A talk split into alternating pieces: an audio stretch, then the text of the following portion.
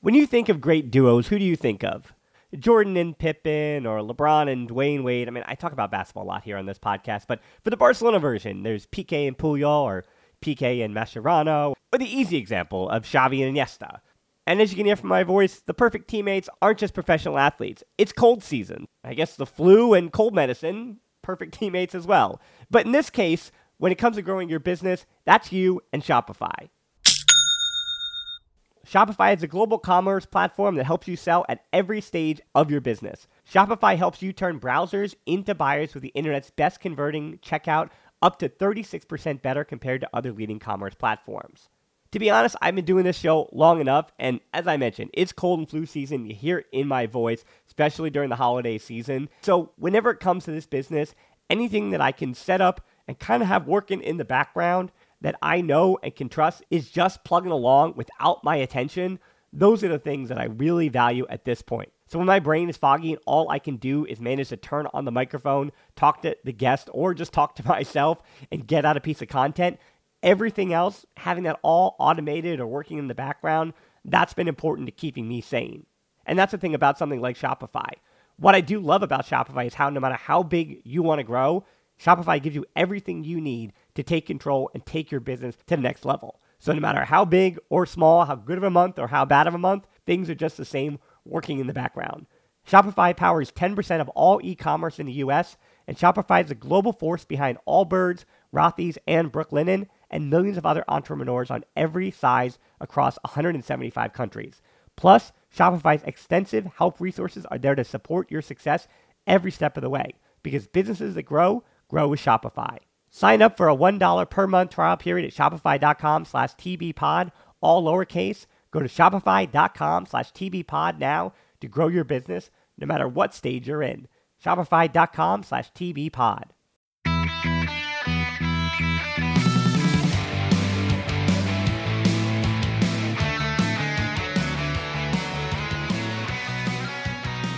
Welcome to the Barcelona Podcast, episode 170. I'm Missile Opinions, brought to you by the most influential voices in the FC Barcelona community. I'm Dan Hilton, he's Francesc Tomas, and I say unfortunately, Francesc, it's time to talk about El Clasico, of course, the 0 0 draw between Barcelona and Real Madrid. And, you know, since that happened, if you are Patreon, you already heard it in a quick take match review where both you and I gave a few opinions. But since that time, it's been a few hours. I went to work and still awake, and you got to sleep on it. So I wonder who's going to be crankier, the one who slept on it or the one who's still thinking about it.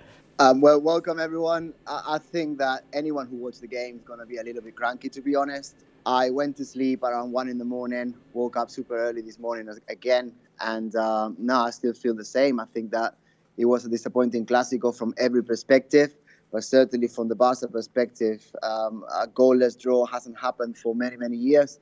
But it wasn't just the, the result because you know at the end of the day the ball either goes within the three posts or, or, or, doesn't it's more about the sensation that barca are drifting further and further away from what barca should be.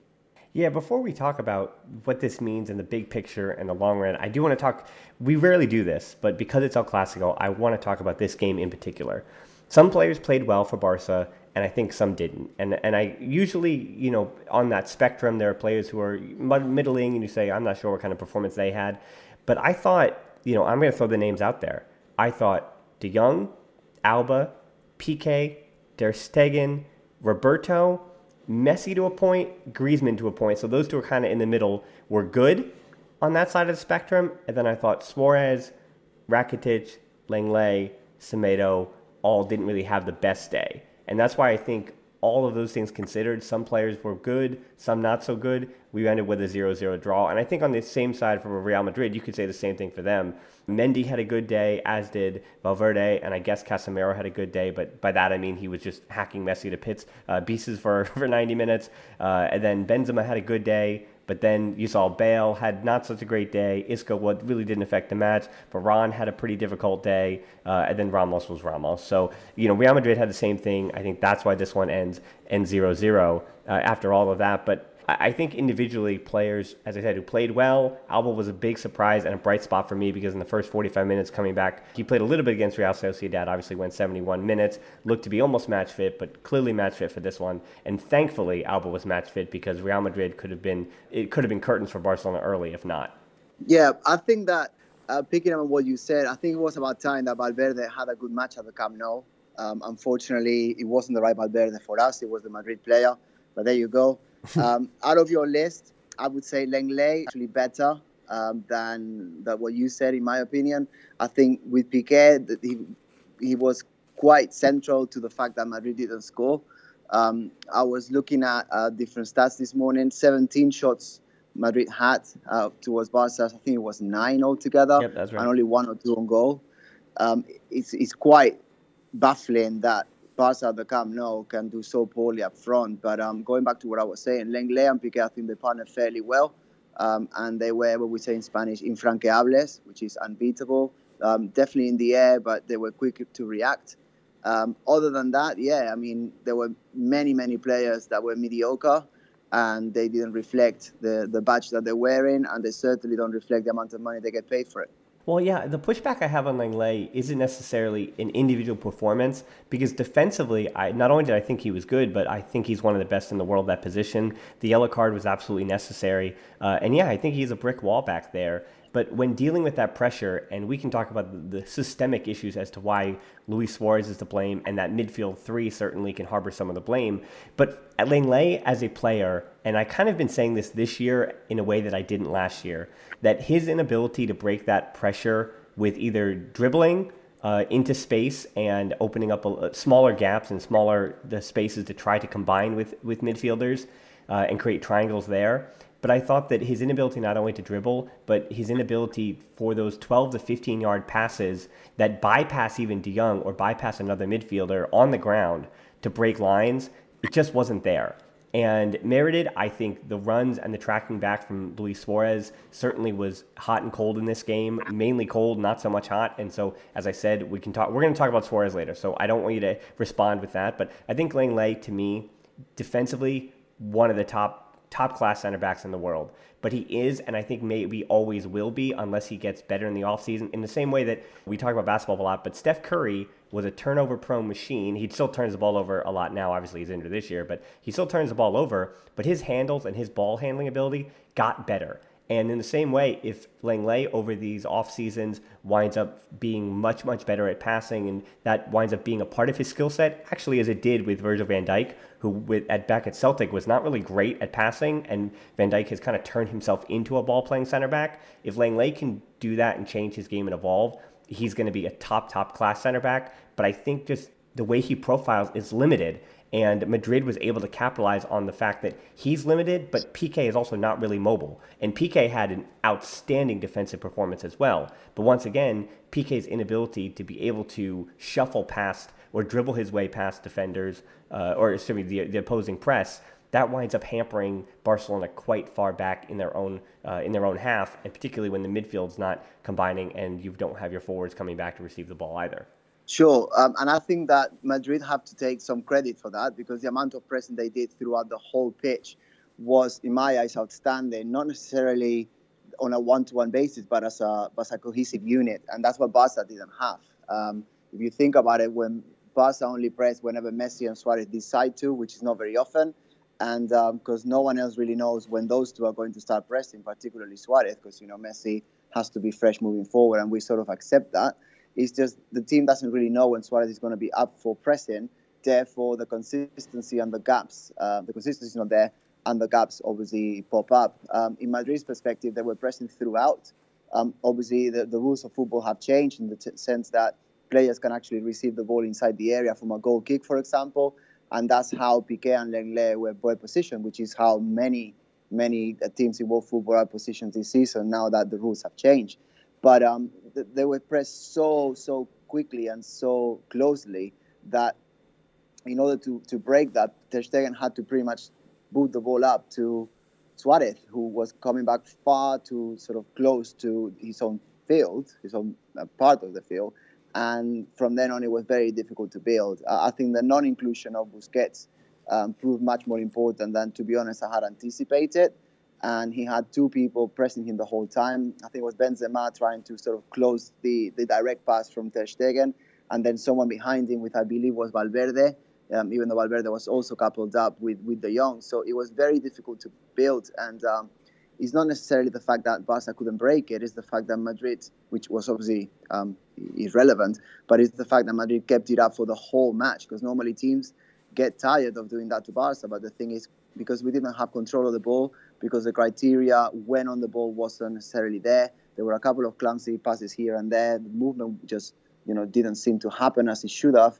Everything accumulated and, and made Barca basically unable to build from the back and not build much going forward. Yeah, so two responses to that I think are really important to realize why this El Clasico is a little different in terms of Zidane's uh, tactics here. Was that uh, well, one, I want to respond to Busquets, whether it was a technical decision, as some of the assistants said, or it was actually sickness, as Valverde said. I actually, I think this is probably the hottest take I'm going to give you because you know I'm, I'm not too good about the burning takes here, but I think whether or not that was Busquets or Rakitic, or actually it was it would have been Roberto. So whether or not that was it was the young Rakitic, Busquets, or whether what we saw was the young Rakitic, uh, and Roberto, I don't think it really would have mattered because Real Madrid was going to go through with the same game plan. And my issue with that midfield, I guess maybe this midfield three in particular, because they hadn't really featured together when Rakitic wasn't playing at the start of the year. That's when Roberto was getting a few opportunities in midfield. Hadn't played in midfield basically since October, other than that that uh, I believe it was the Catalunya match as well. He got a start in midfield, but that doesn't count at all. Uh, so yeah, De Jong really the only normal feature fixture there all uh, season who had played with the other two. So all that said, though, the space between the three, and this is when you going back to the initial point that you made about Barcelona. I don't want to compare things to Xavi, Iniesta, and Busquets and obviously that's the gold standard. But I think where they should be still the gold standard to try to emulate, you can't possibly do and emulate their brains and what was between their ears, but you can try to emulate the space that they occupied on the field in conjunction to one another. And there were times in that game, and I, you know, I watched it at Smithfield Hall uh, at the NYC Pena in New York, and I'm almost at the bar and I'm writing notes like a crazy person. Uh, and I have in my notes here, I have my. my Are you? I, I do. I have my You're little notes in the bar. I am with my little pen on my in my little Dan, notepad. Why are you doing that? Just be a normal person and socialize. that's what you go there for. But that's why people tune into the podcast for this kind of stuff here. Uh, and I did have it. I did have it in my little book here uh, that there were a number of times in that match when in the 51st minute Lenglet gave the ball away and the whole bar moans right. But when I looked at where Madrid were pressing, De Jong and Rakitic and Roberto were so far, almost 15 to 20 yards away from each other.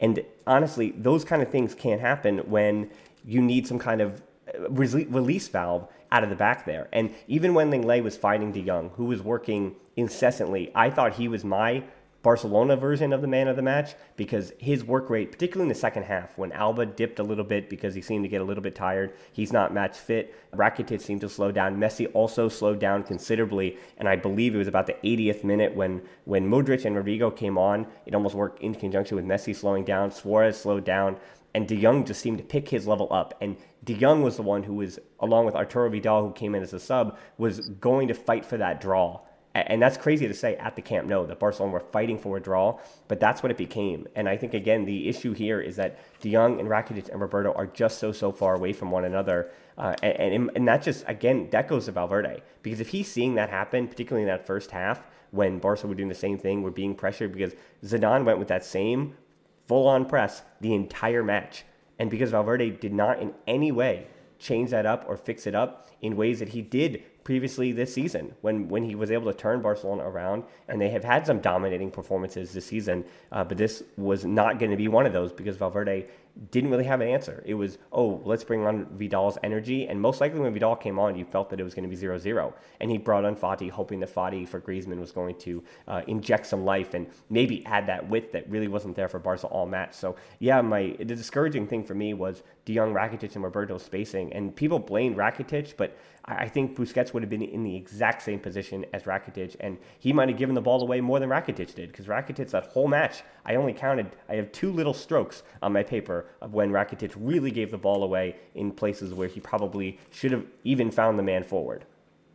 For sure, and then the other point to that is, as great as Ansu Fati is, he's not going to unbalance a Clásico in five, six minutes, isn't it? No. Came in the 83rd, and he's within what seven, eight minutes. He's not going to do it, um, unfortunately, he, because he's, he's, still 17. I think people forget that. Um, the other point is that Barca were actually better in the first 10 minutes, sort of thing, but then they they dilute. They just stop. They It's like they don't believe that. All right, so we're going to play close enough to the Barca way, and after 10 minutes of trying that way, if it doesn't work, then we're just going to give the ball away. We're just going to sort of hold back and um, become the Barca of transitions, the Barca of two areas, the Barca that sort of plays on a punch to punch, um, same level basis with pretty much any team that plays them, whether it be Leganés or Getafe or Liverpool or, or, or Real Madrid. It's just it's just different to what what we should be doing. It's different from what players expect, and unfortunately, that's that's where we are. I, I, think that also at this point we need to stop getting surprised when Barca play this way. Mm-hmm. Um, if you think about it, Barca have been playing this way for the best part of a year and a half, two years. Um, every time that there's a, a, a huge match like this, it seems to be like a shock of the world, like we've never seen it before. This is the way that Valverde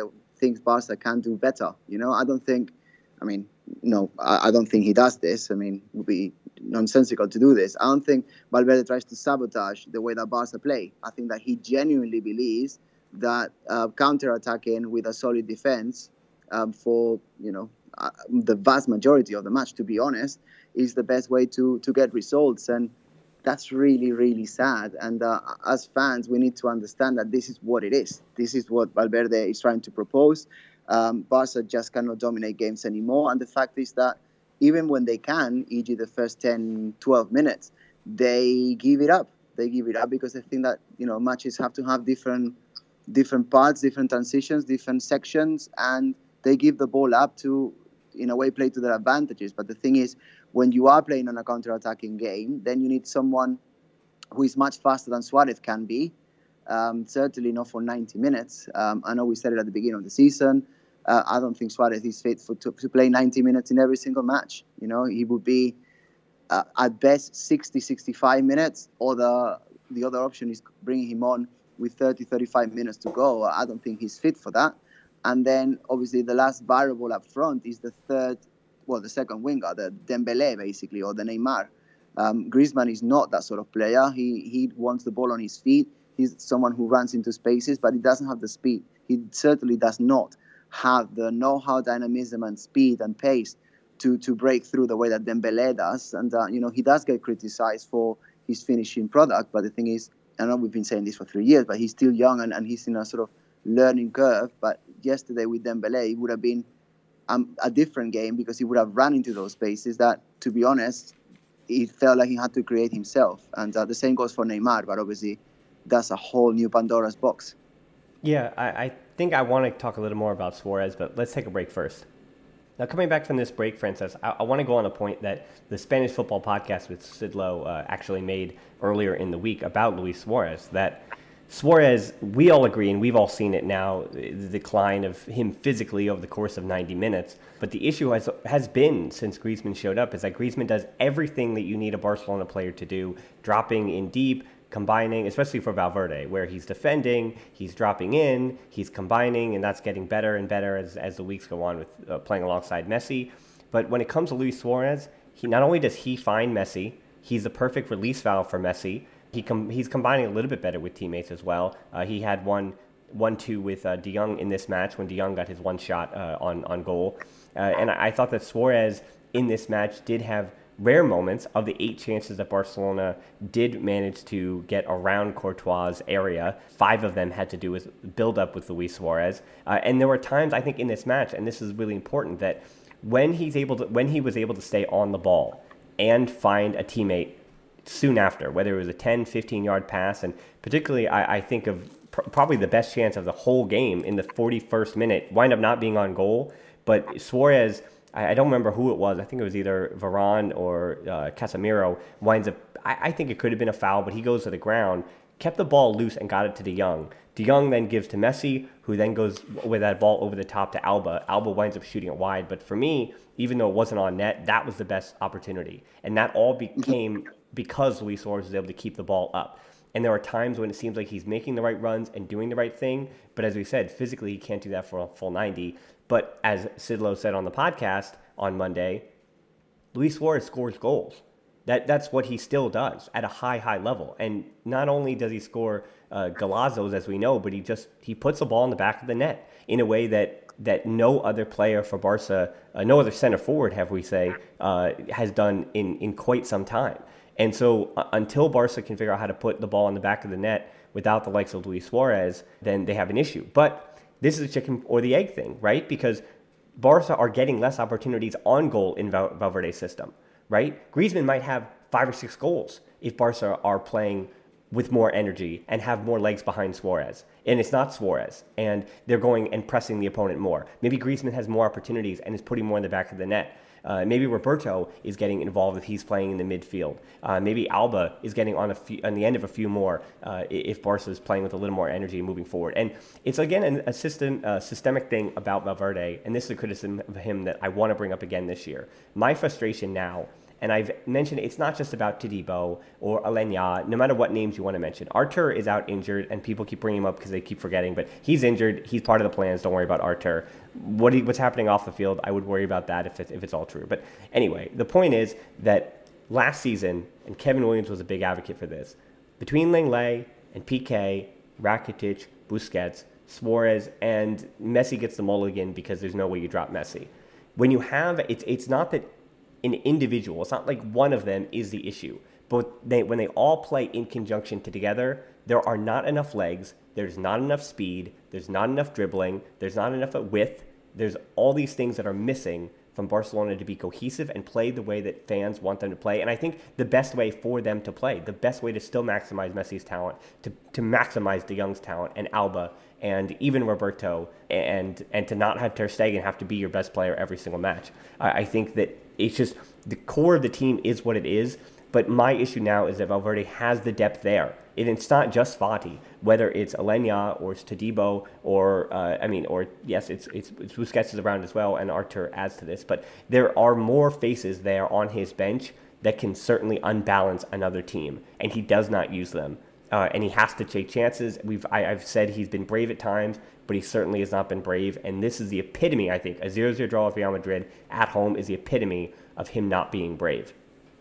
Yep, and with the Suarez point as well, it's just okay. So, so if we are accepting that we're going to have two players in the team who don't press, then we cannot really complain when we don't regain the ball in the in the upper third because you know once you do that, it's a couple of passes and you got a clear shot on goal. But obviously that didn't happen yesterday at all. Um, every chance that we created, e.g., the two chances that we created, um, had to do with um, hard work, sort of building here and there. Uh, it wasn't a recovery.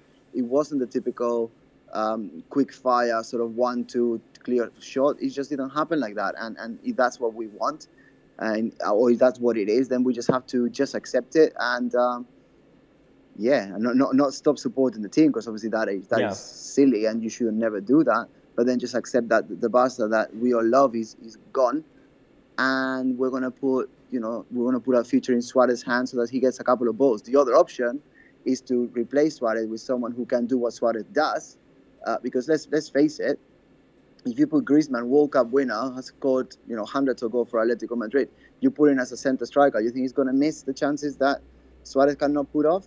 I mean, if he if he, Suarez is getting ten chances, that's the say seven or eight chances that Griezmann would get. Take away the positioning, take away the body sort of in position and all that he's going to get the chances and he's going to put them away. So I don't, I really don't think, with all due respect to Suarez, I'm very respectful for everything he's given over the years. I really don't think he's the only striker in the world who can play alongside uh, Messi. I think anyone can do that because Messi will eventually find you. And uh, the other point is that if we sign Griezmann for, I think it was 120 million euros mm-hmm. um, to do the Pedrito role, then that's a waste of money. You know, you've got Carlos Perez. You think about what Griezmann added yesterday. Carlos Perez can do that with his eyes closed, much fitter, much more hungry, and you know, much more sort of in clear understanding of what a Barca uh, winger has to give. And then you put Griezmann in the middle. You can bring Suarez for the last 30 in order to add that goal scoring flair, if you want to call it that. But you know, no, I, I don't buy it. I think that change has to happen if you want to play like Barca should play, unless you just accept that we're just a minor team with Messi in it. Yeah, and I think we're banging our head against the wall here because you get the sense that that's what this is going to be. I mean, that what the team that we saw yesterday is what this team looks like. So it, yeah, it might be Busquets for Roberto in the midfield, or Busquets coming in for Rakitic in the midfield, Arthur getting a little bit healthy, but I mean, that was what Barcelona is. That's who they have. That's what their team looks like yep. this year. They're not bringing anybody in, in January. Yeah, the only variable is Dembele. He's the only different player that kind of that I mentioned that wasn't there yesterday. Yeah, that's the only one because of his speed and his spatial awareness. Obviously, final product still lacking, but he will be the only one that could have given something different. Yeah, and I do want to bring up actually, uh, kind of similar to the point of Dembele, uh, two of the things that the clouds that I think were hanging over this match in particular was one, we're not going to talk again about the, the political protests and the things that were going on with that match. The one thing I want to say is 0 0 for this kind of draw with what was happening around. Uh, it actually makes a lot more sense that that winds up what happening on the field when it really was a dull scoreline because of everything happening outside. I just, I mean, I think that's the, just the point that I want to make that there was, there seemed to be so much heightened emotion around and everything that was going on before the match and after the match, it felt like some of the air was actually taken out what was happening on the field. And I think you could even see that in the last 15, 20 minutes where the players truly, with what they could hear what was happening. I think the players, Barcelona players, even more than Real Madrid players, were almost desperate just to get that draw, not to get a loss, almost in fear of, of what could then happen, even with what we've seen uh, occurred after the match. That that I think that's point one as something that just hung over there. Francesc, do you have anything to add on that point?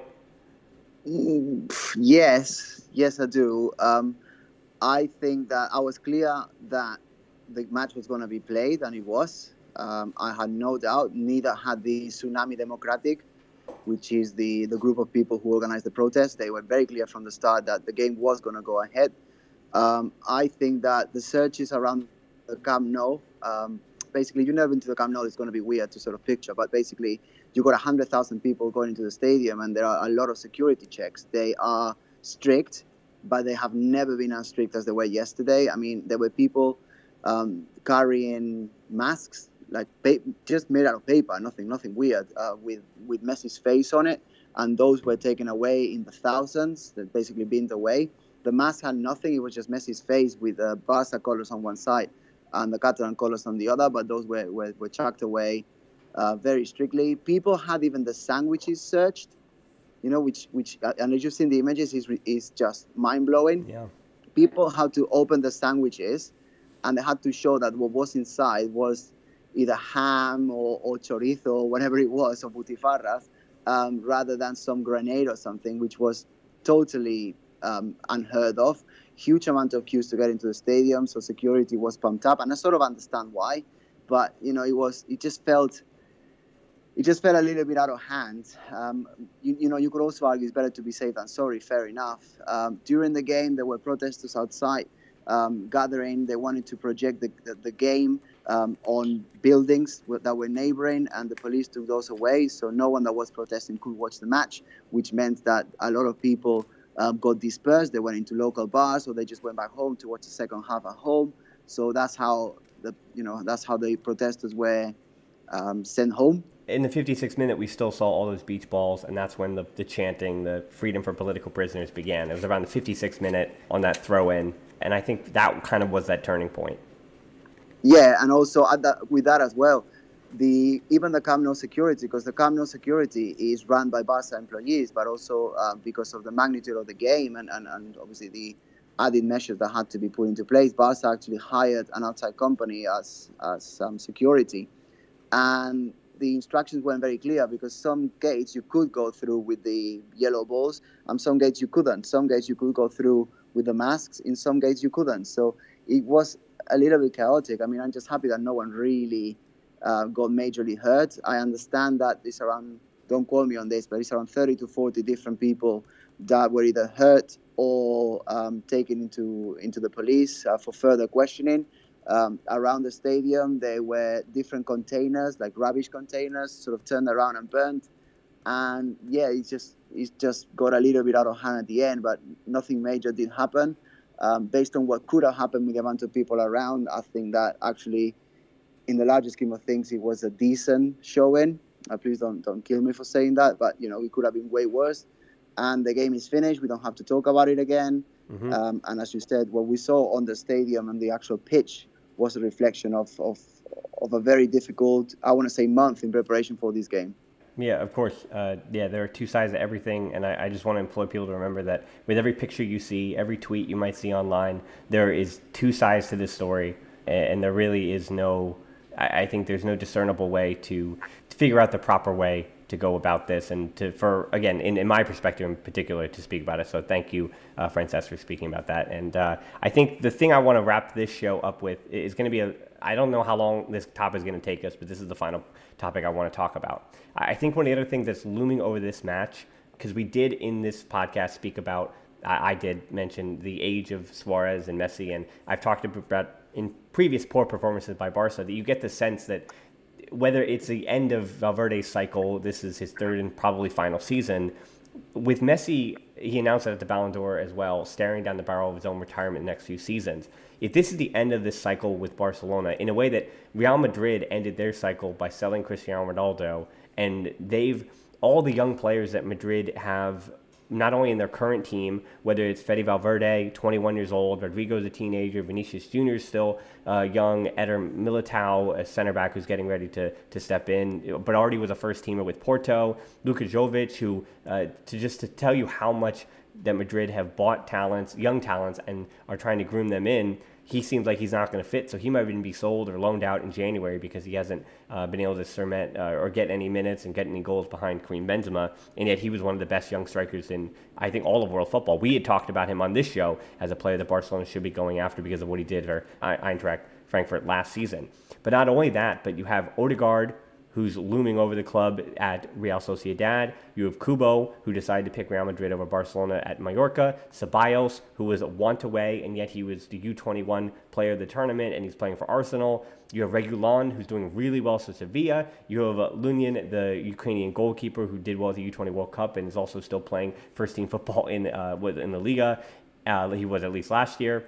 And not to mention, you also have Hakimi, who was a star for Dortmund at the uh, in the Champions League, and is going to be coming back to Madrid next season. So, all of that said, they have done their business. It's cost them a lot of money. Sure, we know that Florentino Perez is not afraid to to spend, but you compare that with what Barcelona's current future looks like right? We're worried about the present, and if we're disappointed in the present, and this is and Messi is not going to get any more Champions League trophies, if they wind up, this might be or last season you told me that that's that's Messi's last La Liga, which would be terrifying to think. But at, at this point, we are, are looking down the barrel of what comes next for Barca as they begin their next cycle.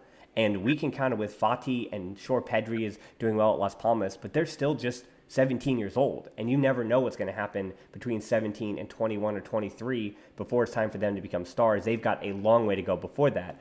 Okay, it's not just about selling Todibo because we didn't know about him t- 10 months ago because he'd only played 10 first game 10 first team games for Toulouse, but we already know that he's a promising player, and yet Barcelona, he's the most likely to leave in January to be sold to Milan with a buyback. And then t- we already talked about Dembele, and all the fan bases out on Dembele, and even though he's in his early 20s, the fan base wants nothing to do with him anymore. Marc Cucurella is out on loan at Getafe after being out on loan at Eibar. Looks to be the successor to Jordi Alba, right? But yet it doesn't seem like he's ever going to have a place at the club. Oriol Busquets is at Twente. And is he ever going to be back? Juan Miranda seemed like his loan to Schalke didn't work out. And uh, what his is his career going to look like, even though he's just 19 years old? And then for all the for all the good and bad we talk about these youngsters, you then you think of an Alen Halilovic who you know was supposed to be the Croatian Messi, and it obviously for a lot of young players doesn't turn out that way. But it seems like to me that Real Madrid have a lot of players from 20 to 23 years old who have already played first team football at a high level in other places or out on loan or for Madrid and are ready to step into the next five, 10 years of La Liga football. And I don't know when I look him down Barca's lineup, other than Frankie de Jong and Arthur. I mean, Lenglet, sure, he's still in his mid 20s, but other than that, what kind of particularly attacking threat is Barcelona going to be looking at now in the next 10 seasons? They're going to have to buy players, sure, but and they've already spent so so much now. Don't they have debts to repay? I, I think that's what looms over it for me. That Madrid have over the last three transfer windows, they've changed, they've turned the page. They've got rid of Ronaldo and they've brought in youth and they're ready to go for the next generation. And because Barca are still stuck waiting for Messi to retire, and he has all his friends and he has those amigos, and Barca is going to just try to be playing not to lose and playing for trophies, then I have no idea what the future holds. Me neither, unfortunately. Uh, I don't have much to add to what you said. Um, you're spot on, basically. Um, I think that it all starts with the manager. I mean, it all starts with the board, to be honest. Um, and the current board don't seem to have the guts to make any major changes, um, or when they realize they should have done it, it's just too late. Uh, you can't really sack a manager in October, and uh, that's probably when they realize actually probably messed up here. Um, I don't think that La Masia has dried out in the sense that everyone is saying. I think there are a lot of good players coming through. Sure, granted, you don't have Guardiola and Iniesta and Guillermo Amor caliber players coming up anymore, and definitely not Messi or Puyol or anything like that. But I think when trusted and if trusted and given proper playing time in a scheme that is familiar and, and sort of plays to their strengths, because the current Valverde system just doesn't, then I think it would make sense. If you've got a board that is forward thinking, that um, is respectful of the values and you know heritage of this team, especially since the Johan Cruyff era, then everything's going to fall into into place. Um, Messi, I think, has got two seasons left with us, possibly maybe three, but I, I don't really see him beyond that, um, especially if things don't change. And then it's going to be a matter of let's see who's left. Let's see how players such as the ones you mentioned, Lenglet, Frankie, Ter Stegen, etc., um, continue to grow, and then fill up the pieces with sort of bits from La Masia and buying the odd sort of superstar in the making. Uh, I think Barca, in the long term, can still be successful, but it all will depend on on what happens when Messi leaves. But before worrying about that, I think we need to worry about the here and now, um, and make sure that Messi has a system in which he thrives. And, and he can he can take us to victory because he, as we have seen in the Clásico, like yesterday, he had a relatively human game by his standards, and it was nil nil. So that's what you need to nurture. That's what you need to that's what you need to take forwards, and and that's what you need to trust. Yeah, I thought it was interesting actually. You mentioned about Messi's human game that Casemiro kind of instead of man marking him, I thought it would be Valverde who would basically be in Messi's pocket all game long. It wasn't really. They actually Madrid did a getting credit to them. They did a decent job of handing him off. Casemiro was generally in the area, but I noticed that he would track him. He he would be within maybe seven eight yards, but he wasn't necessarily right behind him or on his back the entire time. Uh, Madrid actually allowed Messi to get the ball in certain pockets of the field at times and yeah. trust that his teammates wouldn't do. And, and that was actually different than the way that Real Madrid has generally uh, defended Messi. So that was interesting to me. Yeah, the interesting point there is that they were more bothered about covering the Busquets position, which obviously wasn't Busquets, it was Rakitic, but that was the key of the match. They they killed Barca from their heart, and that's um, that's why Messi didn't really need covering as much as you were explaining right there because the ball wasn't really getting to him with advantage and spaces up front. Yeah, I also want to mention too that in my naming of all of Barca's future, the reason I didn't mention a name like Riqui Puig or Ilaix Moriba or anything like that in La Masia or even in Barca B is because Barca B play in the third division. And the comparison I was making is that all of the names that I mentioned for Real Madrid had played first team football or have featured at first teams in the top divisions. That's why I mentioned that. I mean, Riqui Puig, he can be the future, but he needs to be the future somewhere.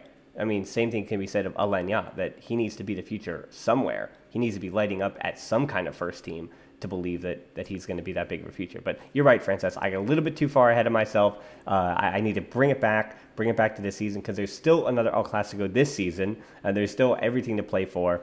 I do want to end on a positive note that with a 0 0 draw, it means that everything is still left to play for in the Liga. It would have been anyway, but these two teams are still at the top battling it out. And the good news for Barca is that Real Madrid isn't much better than they are, and that they're also not a great team this season as we would have seen in years past from Real Madrid. So Barca certainly can still win the Liga. Uh, I think they got to do some soul searching and they've got to really ask some tough questions. But I think Champions League is still to play for as well. Why wouldn't it be? We have Lionel Messi. We still have Lionel Messi. And then the Copa del Rey. Uh, I mean, it, it happens. I guess that's what I'll say about that. so um, that's a very good way of describing Copa del Rey. It's just something that happens as a side dish.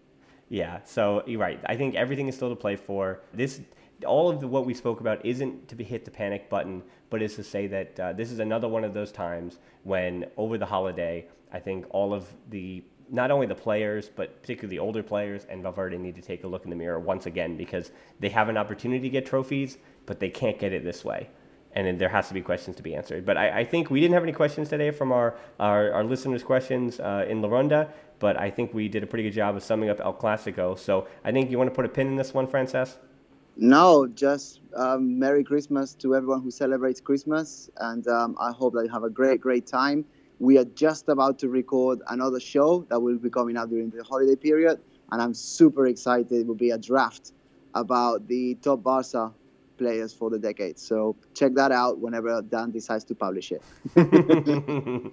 yeah. So again, thanks so much for tuning into this show. You can tap in your app and check out the show notes to subscribe. Uh, for that show that Francesc was talking about, we put it on Twitter at the Barcelona Pod. It's also at Hilton D13 for me. On Instagram at the Barcelona Pod, we always post some stuff there. Closed Facebook group, tbpod.link backslash group, where regardless of the holidays, you know there's going to be Barca talk in there, deeper dives and discussion. And then Patreon, we had a quick take match review that both Francesc and I individually recorded for this show that our Patreons got hours and hours ago, and you had to wait until today. So if you want that, it's $3, as low as $3. It also helps us make new shows. And then speaking of that show, the Barcelona Team of the Decade, I'm also doing that for the YouTube for next week to end out the year. So you can find that at the Barcelona Podcast on YouTube. So check us out.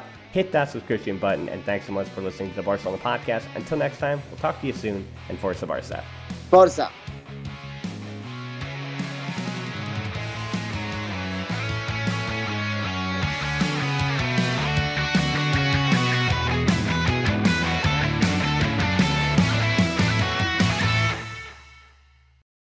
Without the ones like you, who work tirelessly to keep things running, everything would suddenly stop.